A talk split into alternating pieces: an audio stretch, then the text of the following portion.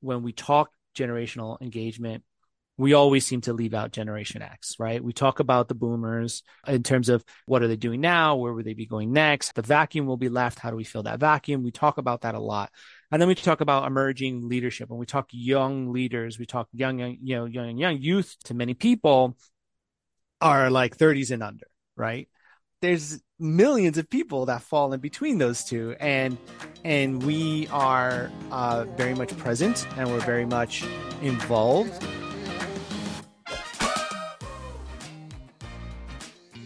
My guest today on Mission Impact is Miguel Guadalupe.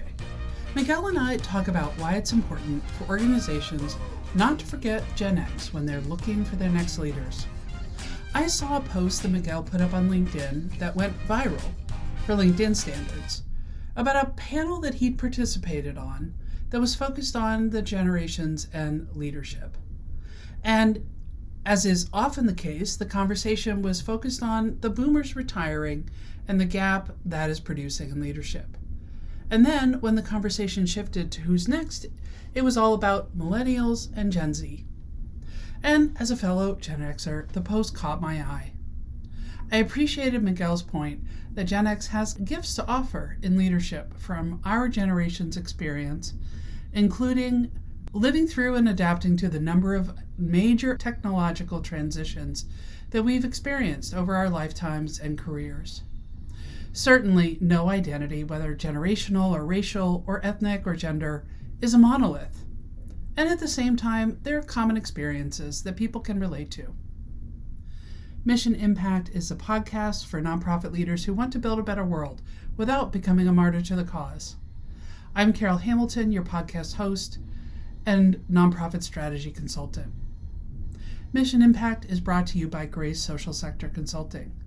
Grace Social Sector Consulting combines left brain strategy and analysis with right brain wisdom about human complexities for a proven whole brain, whole organization process through which every stakeholder thrives. Reach out to us for support and facilitation of strategic planning, evaluating your impact, auditing your services for mission alignment, or simply getting an organizational assessment. We especially love working with staffed nonprofits and associations with human centered missions. On this podcast, we explore how to make your organization more effective and innovative. We dig into how to build organizational cultures where your work in the world is aligned with how you work together as staff, board members, and volunteers. And all of this for the purpose of creating a greater mission impact. One note about this episode uh, we talk a lot about technological changes and adapting to those. And ironically, this episode itself became a little bit of a case study for that. About halfway through our conversation, uh, my internet went out, so we had to stop recording. And when we rescheduled the interview, the audio that was recorded was unfortunately not good enough to publish and release. So instead, I paraphrased Miguel's points in the second half of, of the interview. You can read his actual words in the transcript in the show notes on our website, missionimpactpodcast.com slash show notes. Well, welcome, Miguel. Welcome to Mission Impact. Well, thank you. Thanks for having me. So I, would like to start out each conversation with um, what what drew you to the work that you do? What motivates you, and what would you describe as your why? Yeah. Um, so, you know, it's, it's so, as you know, I, I work for, um, uh, the Bowery Residents Committee or, or BRC. We're a uh, major nonprofit, um, social services provider, uh, in the New York City area. Um, and uh, what we do is we help those suffering from homelessness, uh, mental illness, and addiction in, in the city. We have, uh, you know, we have about 35 programs where we we, we run the gamut from uh, uh, homeless outreach to uh, you know addiction services and um, you know workforce training, shelters, safe havens, permanent housing, transitional housing, the, the, likes, all the way to permanent affordable housing, which we're actually constructing and building for uh, for the formerly homeless as well as low income providers. Um, and I guess what motivates me in terms of this work is, you know, I've, you know, I grew up in, in the city. I've seen you know, you know, from the seventies, uh, you know, and, uh, I've seen its highs, I've seen its lows and, um, you know, my family has been in the city for generations and I've seen, you know, how sometimes the institutions fail the community. Um, I've seen folks who, you know, have been homeless. Uh, I've seen folks who have uh, been lost to addiction. Um, and while, you know, the beginning of my career was mostly in the corporate world in, you know, finance and in, um, and technology and consulting, um, you know, I always had an affinity toward trying to figure out how I could potentially give back to, you know, those who, who, who nobody looks after, who nobody cares really about. People, people who other people just want to disappear, if you will. And um, I got an opportunity uh, at BRC to sort of merge, you know, my skill sets in terms of relationship management and and you know marketing and sales and stuff like that into helping provide, uh, you know, assist, you know, through development work, helping the the organization help others. So helping to fund our programs, helping to, you know, uh, do the needful in terms of, um, uh, uh, you know, innovating and, um, and, and, and trying to solve the real problems that, uh, that, that is homelessness. Cause homelessness is, is the, um, the symptom. It's not the actual disease. The disease right. Is a series of failures from our, from our institutions that allow people to fall through the cracks. Um, and that's what BRC is trying to help is, is to uplift, uh, lift those people up, uh, and provide them with the hope, uh, and dignity and empathy that they deserve, um, as they try to put their lives back together. That's awesome. Thank you. Yeah.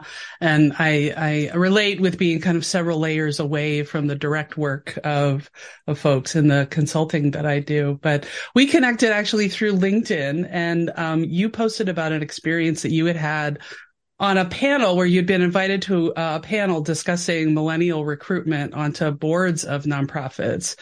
And your post that went viral by LinkedIn standards. Um, yeah.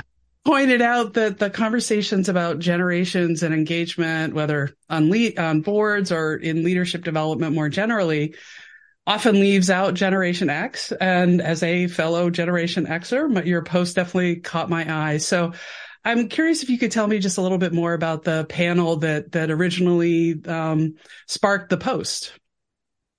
Right. So um, it was a you know I, I was I was at a conference and I was actually speaking at a panel, and the panel had originally started with the topic of sort of generational engagement, um, and so you know I was all about that because part of my job is in in donor relations managing different donor boards um, which include our, you know, what others would call junior board. We call it a leadership council. And that, um, uh, uh, board, uh, you know, I manage and that is, you know, sort of mid, uh, beginning to mid tier, uh, level career, uh, professionals, um, which include multiple generations, right? And I also manage, uh, um, a couple of other donor cohorts, one that's a little more senior. And then there's like our, you know, our, our, you know, our team uh, cohort, which you know folks who run the marathons for us and stuff like that. So so I manage a couple of these donor cohorts, and they are very diverse in terms of generations. Um, you know, all you know, recent graduates all the way up to you know mid career professionals, et cetera. And so uh, you know, I have a lot of experience with that. So I you know. My initial intention was to be part of that panel to discuss how we engage all these different engagements. And as panels do, they often evolve. And then it evolved into millennial, you know, recruitment and engagement and et cetera, et cetera, et cetera. And, and this was kind of the second time that this had happened, uh, you know, uh, with this particular panel, because I think the, the idea was that more people would be interested in this topic than just plain generational involvement, right?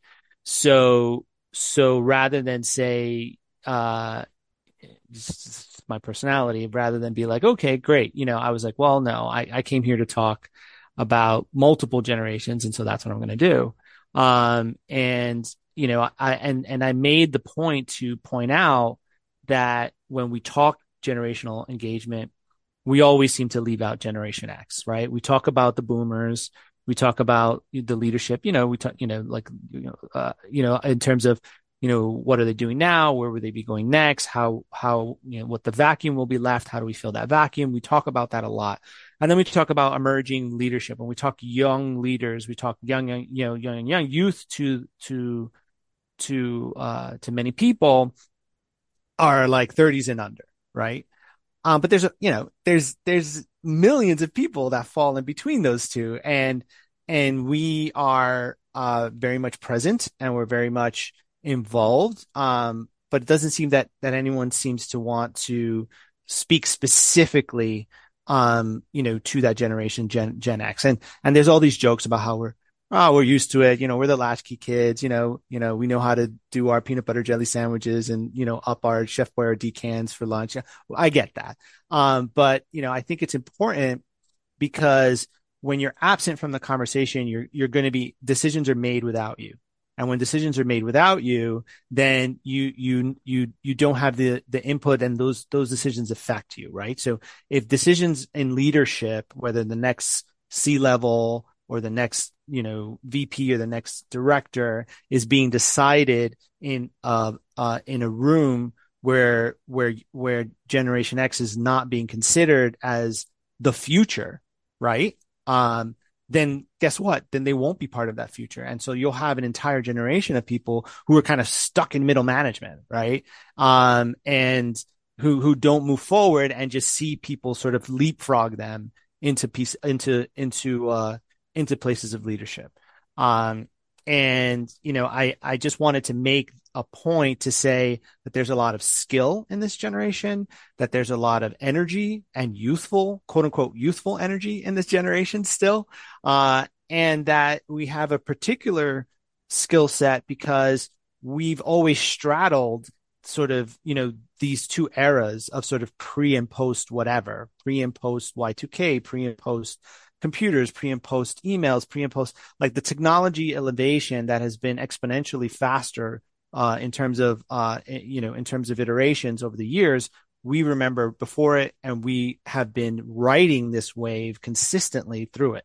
Um, you know i don't know a gen xer who doesn't remember having to start learning a particular technology as opposed to just simply uploading the latest version right? Um, and that's a skill set that that many of us have. And and that i think is is important for companies to understand uh, as a as a benefit as an asset uh, you know, as opposed to something to to just kind of ignore or take for granted. Yeah, I really appreciated that the perspective of the particular skills and pers- well, perspective also that having gone through that shift, because I, I literally remember going to college with a typewriter and then after a semester, someone in my class saying, have you been to the computer lab? taking me there and uh, the, the the typewriter got put in the closet and eventually went home but I never looked at it again but yeah just you know and remembering the day that somebody um, called me into their office and said, "There's this new thing called the World Wide Web. Have you seen it? Let me show you a web page."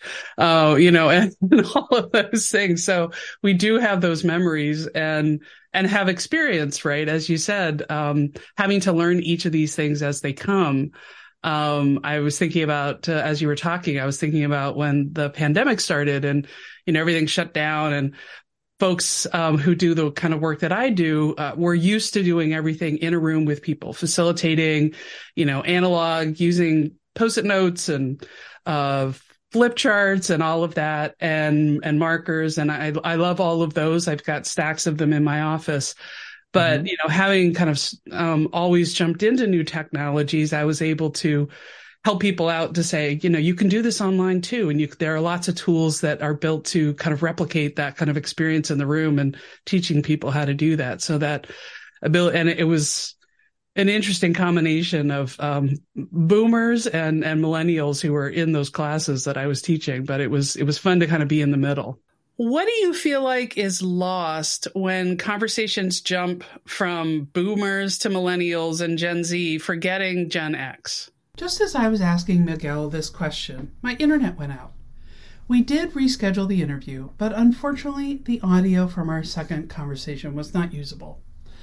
So instead, I'm going to paraphrase what Miguel shared. To see his exact words, you can check out the transcript in the show notes. They will be his original words. I was asking what was lost when Generation X is skipped over in the leadership conversation. And he em- emphasized Generation X's capacity with managing transitions. As a generation, we've been through a lot of them, especially the technology transition from analog to digital. Having navigated so many big transitions over the course of our careers, we are prepared and equipped to manage change. He posited that as a generation, we have seen many technologies come and go, and so may not be as prone to jump to the new shiny thing, but take more of a wait and see approach to see how things pan out. And we expect change and transition, and so are not so wedded to the way things have always been done. He also reflected on Generation X's tendency to look for community and commonality, appreciating folks' differences and looking for the commonality to solve problems. I asked him what he took away from the response that he received from his LinkedIn post, and he said he was struck by how many people were reporting the same thing the feeling of being overlooked in their career or being stuck seen as a utility player instead of someone with leadership potential, feeling invisible. I had that exact experience with a boss, a boomer, about 10 years ago, who was talking to me about what was going to happen when he and his contemporaries were going to retire. He was wondering who was going to replace them and who would step into their shoes. Where was the pipeline? And as I was listening to him speak, I was thinking, hello, I am standing right here in front of you. Apparently, you can't see me. Yet, he also talked about, Miguel also talked about how folks seem resigned to it. It's been going on for so long since it's taken so long for boomers to retire. And he remarked that he was impressed with the agency that millennials and Gen Z take into their own hands and advocate for themselves. They are not taking this lying down. And his call to action for Gen Xers is to take a page from that book, to not just assume you will always be the understudy, and to speak up for what you need and want for yourself and for your career. Thank you for listening to this episode. I really appreciate the time you spend with me and my guests. You can find out how to connect with Miguel, his full bio, the full transcript of our actual conversation, as well as any links and resources mentioned during the show in the show notes at missionimpactpodcast.com. I'd like to thank Isabel Strauss Riggs for her support in editing and production, as well as Charday Carbonell of 100 Issues for her production support. And if you enjoyed this episode, please share it with a colleague or a friend. We really appreciate you helping us get the word out. And until next time, thank you for everything you do to contribute and make an impact.